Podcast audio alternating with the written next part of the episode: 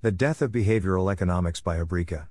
Welcome to the Nonlinear Library, where we use text to speech software to convert the best writing from the rationalist and EA communities into audio. This is The Death of Behavioral Economics, published by habryka on the Less Wrong. This is a link post for Edit. I recommend reading Scott's response to this essay in addition to the essay itself. I've been tracking the replication crisis and how it affects a bunch of behavioral economics for a while. I found reading this post useful for a particularly negative take. Some key quotes. It sure does look alive, but it's a zombie, inside and out. Why do I say this? Two primary reasons. Core behavioral economics findings have been failing to replicate for several years, and the core finding of behavioral economics, loss aversion, is on ever more shaky ground. Its interventions are surprisingly weak in practice.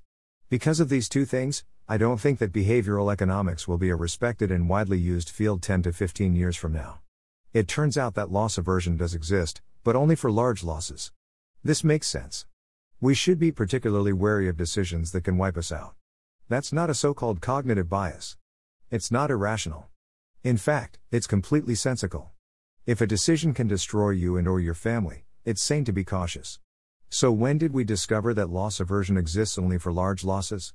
Well, Actually, it looks like Kahneman and Tversky, winners of the Nobel Prize in Economics, knew about this unfortunate fact when they were developing prospect theory, their grand theory with loss aversion at its center. Unfortunately, the findings rebutting their view of loss aversion were carefully omitted from their papers, and other findings that went against their model were misrepresented so that they would instead support their pet theory. In short, any data that didn't fit prospect theory was dismissed or distorted. I don't know what you'd call this behavior, but it's not science.